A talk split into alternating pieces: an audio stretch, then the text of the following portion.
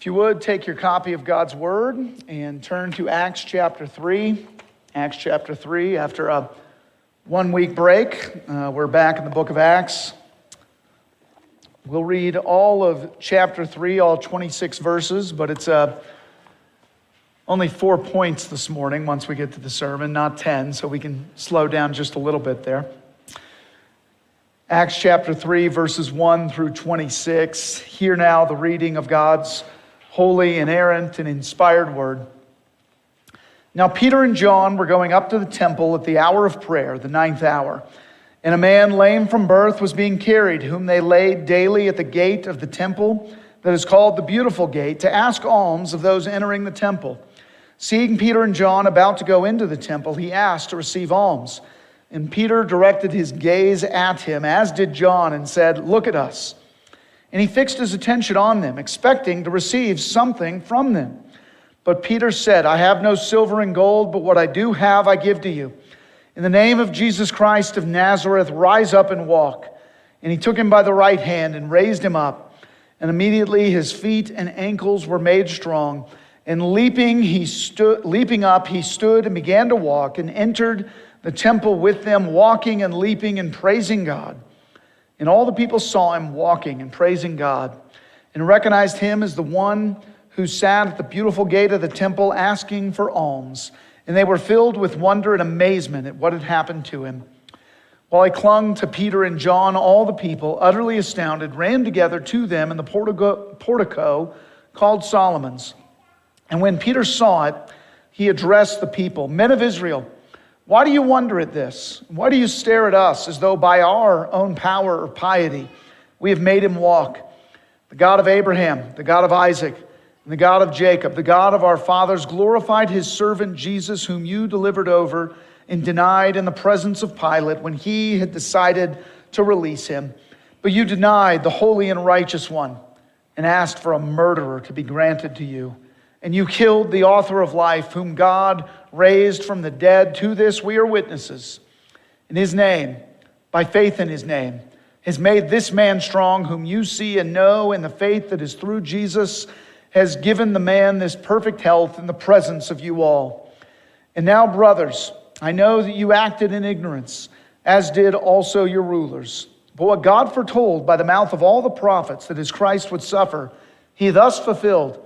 Repent, therefore, and turn back, that your sins may be blotted out, that times of refreshing may come from the presence of the Lord, and that he may send the Christ appointed for you, Jesus, whom heaven must receive, until the time for restoring all things about which God spoke by the mouth of his holy prophets long ago.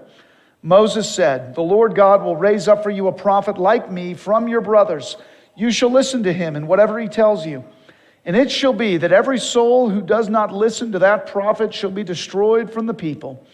And all the prophets who have spoken, from Samuel and those who came after him, also proclaimed these days You are the sons of the prophets and of the covenant that God made with your fathers, saying to Abraham, And in you and in your offspring shall all the families of the earth be blessed.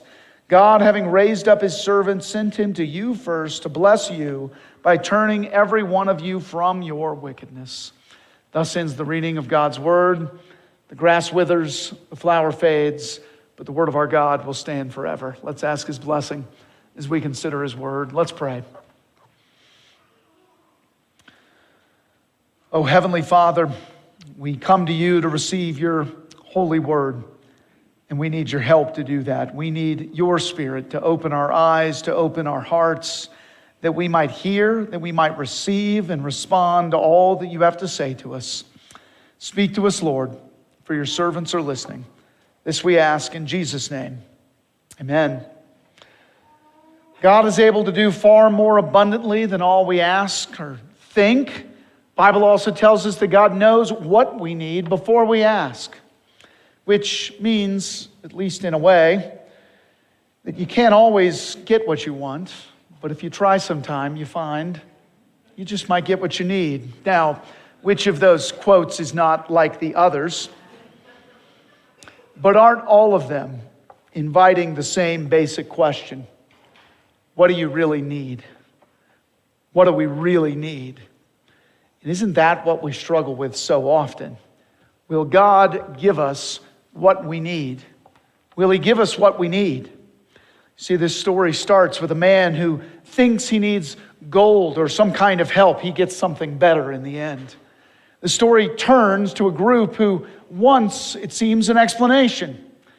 They get a more amazing explanation they might have hoped for. Now, in some ways, it is a worse explanation, a more convicting explanation, but it also ends up being much better. Much better. Through it all, they realize that the very one they need is the one that they've rejected, but at the same time, the one they've rejected is the very one who is still offering them salvation. Times of refreshing, restoration, terms of peace instead of guilt and condemnation for sin. In the end, a miraculous healing points to a miraculous Savior, risen and ascended to heaven, promised by the prophets, who miraculously saves those who initially reject Him. Wouldn't you like to meet Him, that Savior?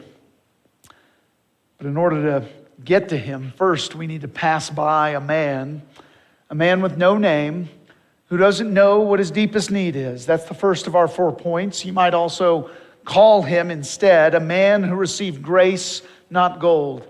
A man who received grace, not gold. You see this in the first 10 verses. It's 3 p.m., time for prayer. So John and Peter head to the temple. Along the way, they meet this man with no name in verses 2 and 3. And a man lame from birth was being carried, whom they laid daily at the gate of the temple that is called the Beautiful Gate, to ask alms of those entering the temple. Seeing Peter and John about to go into the temple, he asked to receive alms. Why do they mention the name of the gate, the, the beautiful gate? It's probably because Dr. Luke is a detail oriented, very careful historian. Why don't they tell us the man's name? Maybe that, that's less important than what happens to him. We know he's lame, lame from birth. It's not a it's a deep seated medical problem, not a minor one, not a recent one. And he's doing, well, what disabled people probably did in that day. He's begging, he's asking for alms or charitable giving. You see, it's, is it sort of like the people who stand on the street corner and ask for spare change? Well, sort of. This man had no other option except the generosity of family and friends, if he had any. There was no other social services back in the day. He's pretty desperate. It says in verses 4 and 5 Peter directed his gaze at him, as did John, and said, Look at us. And he, the lame man, fixed his attention on them, expecting to receive something from them. Luke is building up the tension, isn't he? He says this man expects to receive something. Peter's showing him some kindness, some attention, but he, he gets something different than he expects. Verse 6 But Peter said, I have no silver and gold, but what I do have I give to you. In the name of Jesus Christ of Nazareth, rise up and walk. And he took him by the right hand and raised him up, and immediately his feet and ankles were made strong. Why does Peter have no gold? I don't really know, but he doesn't. We shouldn't worry. A few verses earlier, chapter 2 in Acts, it says that all the believers had all things in common. They gave to the needy among them. That's verse 42 and following of chapter 2. Peter is not destitute, he just doesn't have any cash at the moment. No silver, no gold. but he does have the power of Jesus. He does have the power to heal as one of Christ's apostles, his special messengers.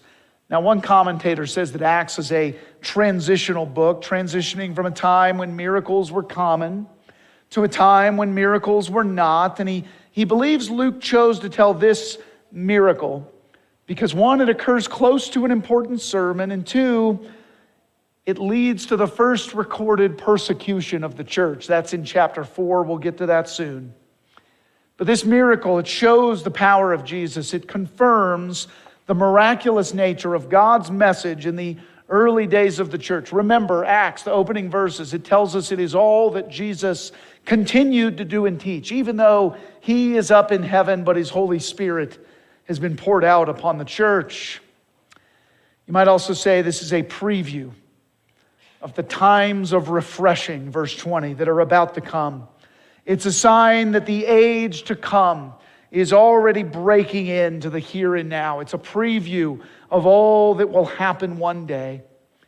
If you've ever lost a loved one whom you know has gone to heaven, who has suffered physically on this earth, and I hope you're encouraged by this preview, this breaking in of the here and now, a sign of what will happen one day for all of us who trust in Christ. But also notice Dr. Luke, he, he gives us the mechanics, the specifics of this miracle. His feet, his ankles are being made strong. And he also says in verse 8, and leaping up, he stood and began to walk and entered the temple with them, walking and leaping and praising God. The language itself seems to leap off the page, doesn't it?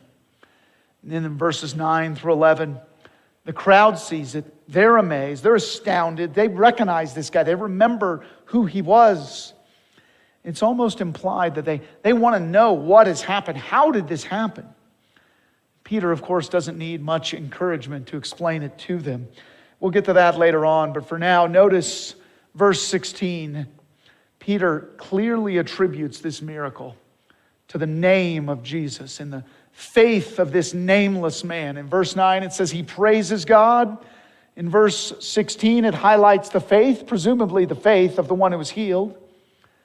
And even if this man didn't believe in Christ as his Savior, Peter wants to use what's happened to lead others to believe in Jesus as the Savior, as the one who healed this man. Isn't that Peter's point? That Jesus did this, Jesus healed this man, Jesus showed this man grace, made him strong. He gave him perfect health. Jesus gave him, you might say, more than he wanted.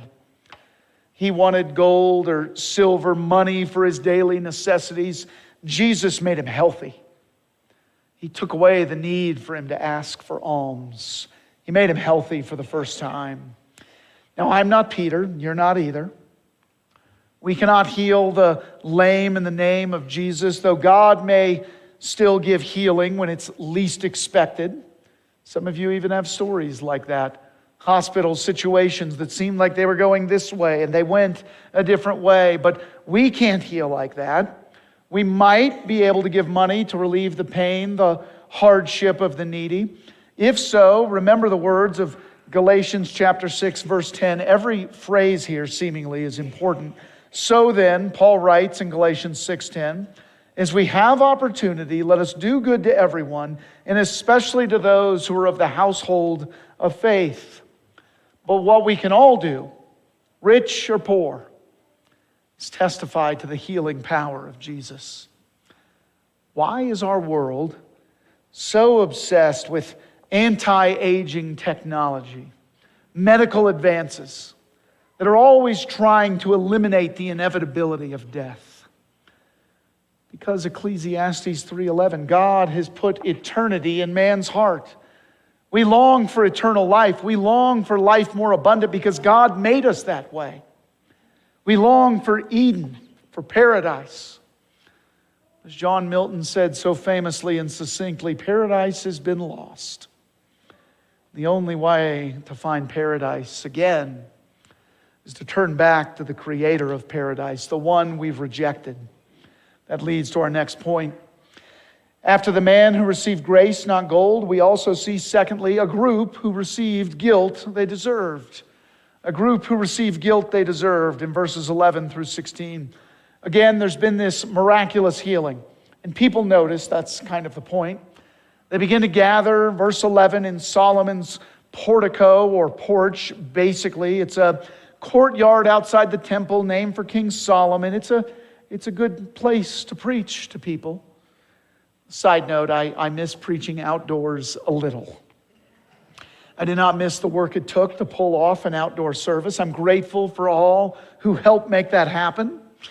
I also don't miss the air quality warnings in the middle of outdoor services. It's not one thing, it's another that summer, right? But nonetheless, Peter is in a large crowd. He's all abuzz. Uh, everyone else is all abuzz about this miracle. And so he seizes the opportunity to explain it to them in verse 12. And when Peter saw it, he addressed the people Men of Israel, why do you wonder at this? Or why do you stare at us as though by our own power or piety we have made him walk?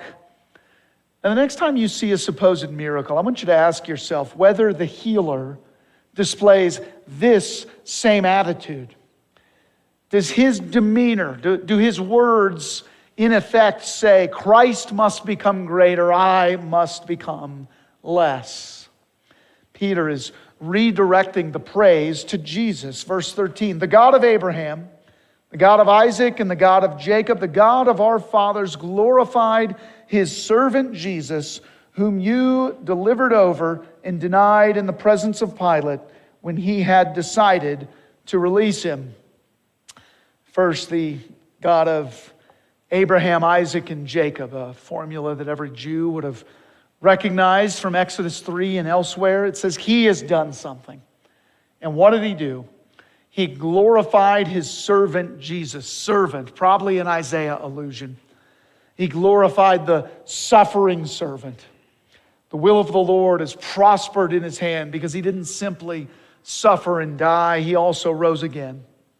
He ascended to the right hand of the Father. But that glorified servant, Peter goes on to say, You delivered over and denied in the presence of Pilate. This is very similar to Acts 2. You did this. Peter directly confronts them. You did this. Now, a related thought that I'm going to cover briefly for now, and Lord willing, cover this in more detail in Adult Sunday School coming in July. The Bible does discuss corporate responsibility for sin, but in a limited fashion. For example, someone writes, the apostles considered the Jews in Jerusalem at the time of the crucifixion, notice all the qualifiers, uniquely responsible for Jesus' death.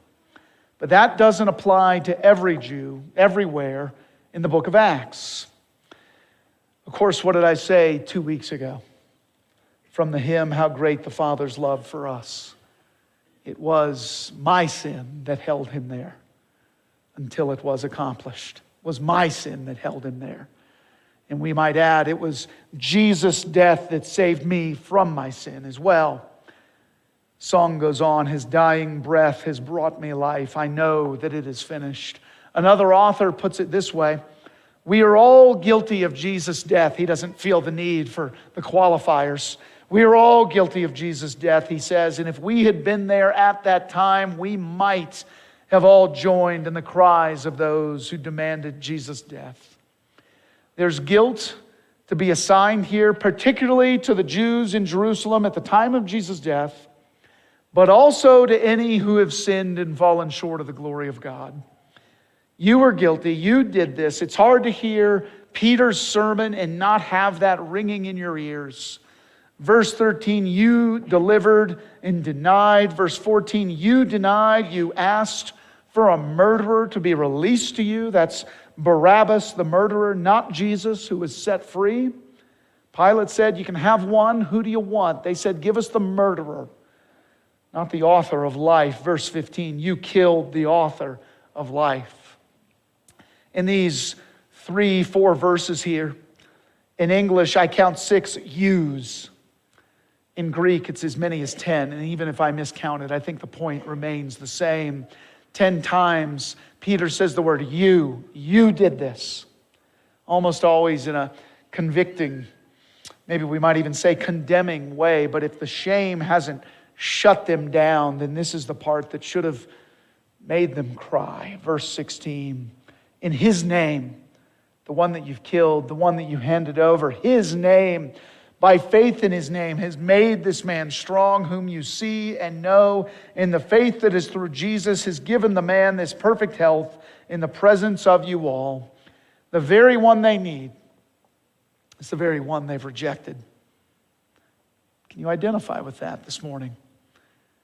Is the very one you need the very one that you've rejected? Is that something we're all guilty of? Just as guilty in this case as the ones who actually crucified Jesus. If so, don't tune out because after a group who received guilt that they deserved, you also see, thirdly, a chance to receive restoration from sin. A chance to receive restoration from sin in verses 17 to 21. Let's look at 17.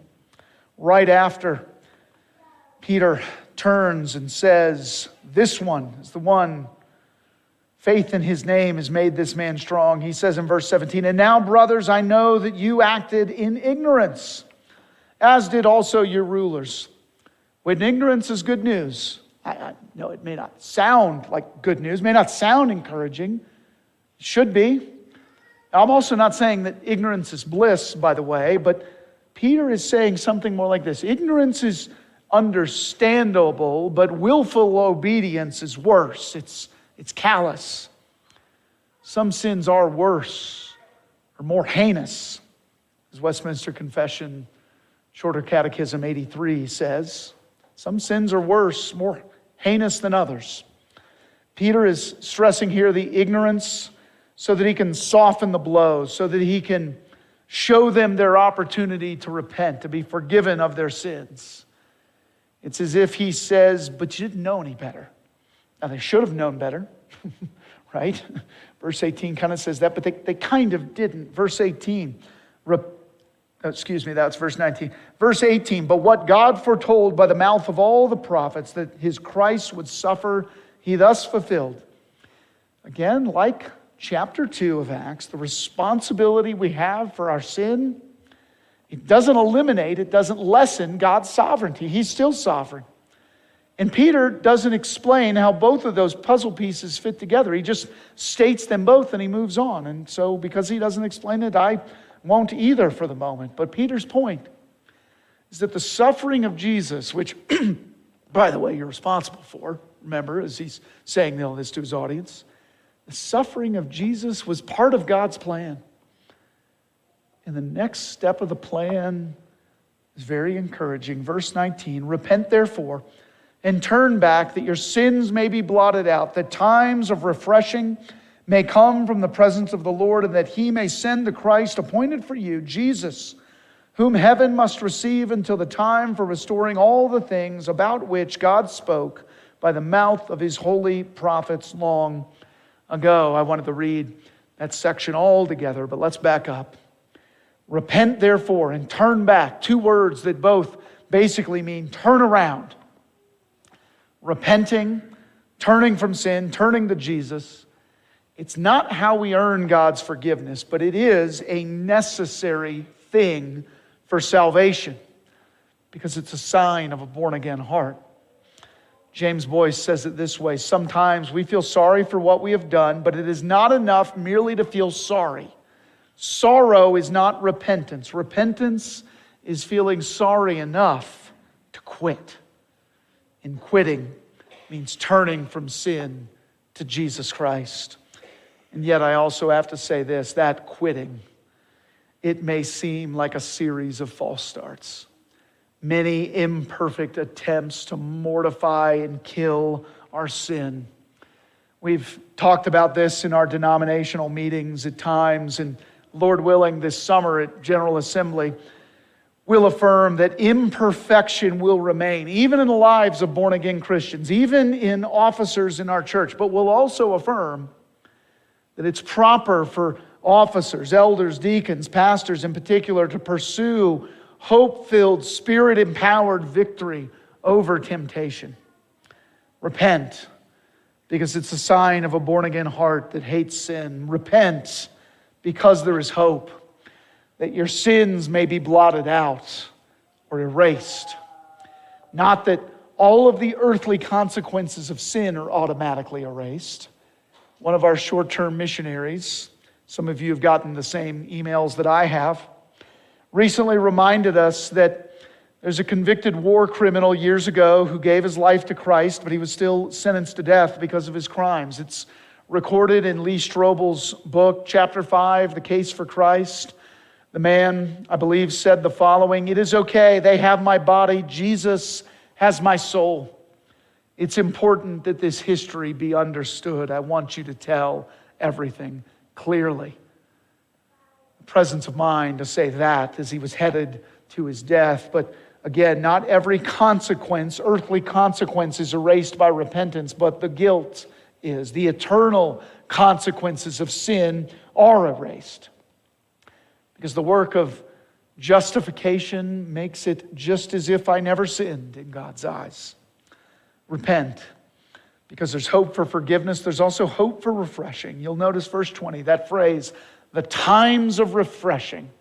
And then the very next verse, using some slightly different Hebrew words, the time for restoring all the things that have been promised. There's certainly an eschatological component here, eschatological, last times, end times. There's certainly a component of that in what Peter promises here. Verse 21 seems to make that clear. But keep in mind the change that's happened in a few short chapters. The Jews of Acts chapter 1, they wanted their kingdom now. Will you at this time restore the kingdom to Israel? Peter has wised up by chapter 3, and he says, Oh, the Jews are not going to get their kingdom until they accept Jesus as Lord, until they repent. No one will see that kingdom until they repent. And you know, even though there is a refreshed, a restored kingdom that is waiting for us one day for all who trust in Christ, doesn't He also give us times of refreshing now? Don't we sometimes need them so desperately? Doesn't He give them to us now? Isn't that what David is praying for in Psalm 51? Restore unto me the joy of your salvation. Isn't there a hint of that in 2 Corinthians 7, verse 10? For godly grief produces a repentance that leads to salvation without regret, whereas worldly grief produces death. Do you want to be refreshed? Do you want to be freed of your guilt? Do you want to do you want that? And have you tried countless other solutions, other paths to that that didn't satisfy? Peter has a very simple one. Repent, he says. Turn from sin. Turn to Jesus. Quit pursuing all those other things. Quit the sin that is so full of false promises. Turn to Christ the fulfillment of every one of God's promises, the yes and amen. And that leads us to our final point a group who receive grace, not guilt. A group who receive grace, not guilt, in verses 22 to 26. This is the same group as point number two, by the way. Uh, I almost titled this point something with the words confirmation, not condemnation, but I'm addicted to alliteration, so I went with the, the G words there. But retrace the thought with me.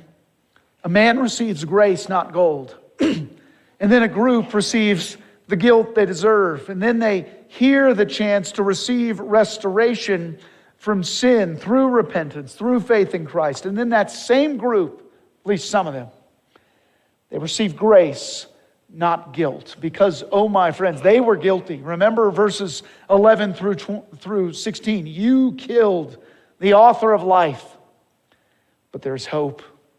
There's also proof here, there's confirmation. See, at this point, Peter quotes an Old Testament passage. Look with me at verse 22. Moses said, The Lord God will raise up for you a prophet like me from your brothers. You shall listen to him in whatever he tells you. And it shall be that every soul who does not listen to the prophet shall be destroyed from the people. Moses promised another prophet. He's going to come. Now, at the time, Moses may not have realized that, that God was going to send a prophet, priest, and king all in one. But Moses said, you, You've got to listen to this prophet. Those whom reject him, they will be destroyed. And these who are listening here, these men, this group of men and women, they've already rejected the prophet.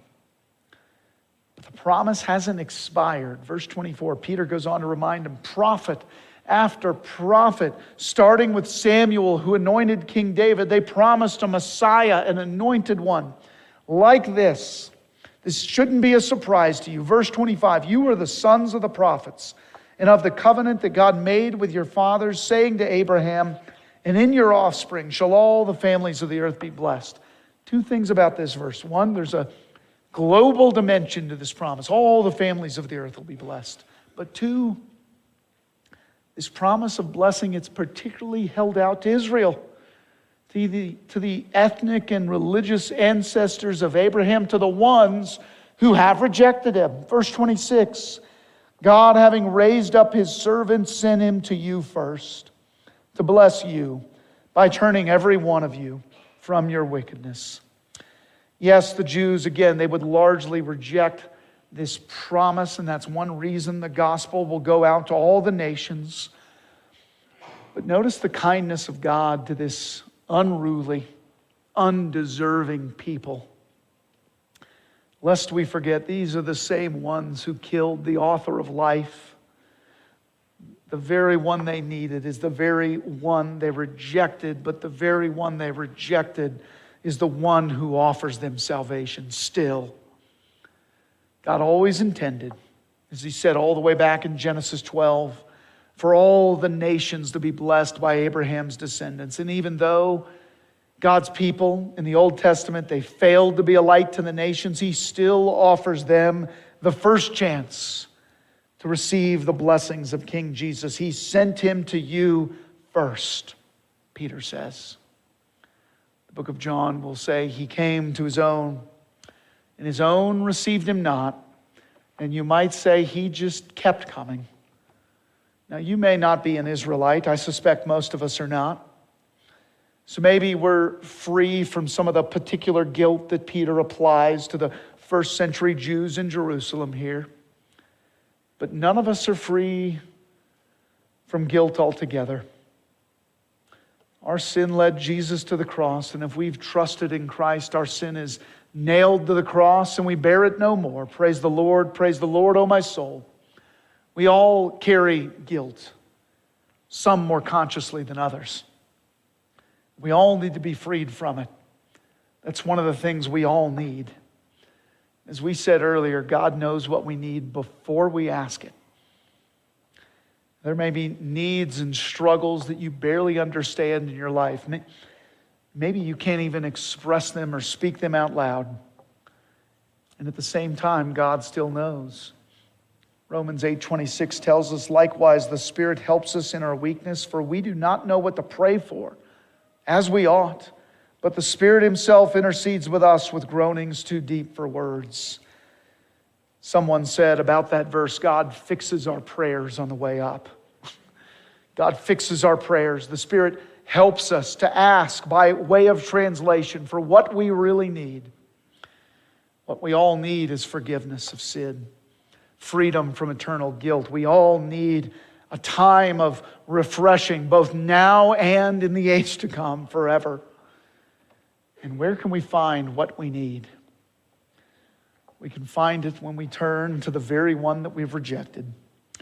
Verse 19 Repent therefore and turn back, that your sins may be blotted out, that times of refreshing may come from the presence of the Lord, and that he may send the Christ appointed for you, Jesus.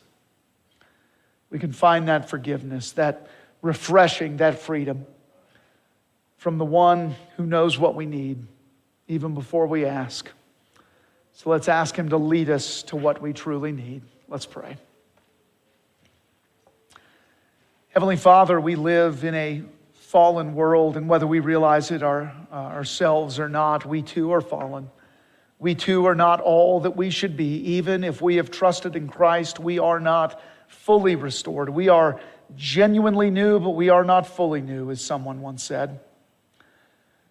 Father, we we sense that there is something wrong. We sense that life is not all that it should be. Maybe we know specifically what it is and what our problem is, and maybe we've asked you to heal us. And maybe we're waiting for the for greater victory over sin. Maybe we just know something's wrong and we don't know what it is. Oh, Father, if that's the case, would you continue to draw us to ourselves? Would you show us that in you we can find times of refreshing, freedom from guilt and sin, that we can find all that we need and more from the one who knows what we need even before we ask. We pray it in Jesus' great name. Amen.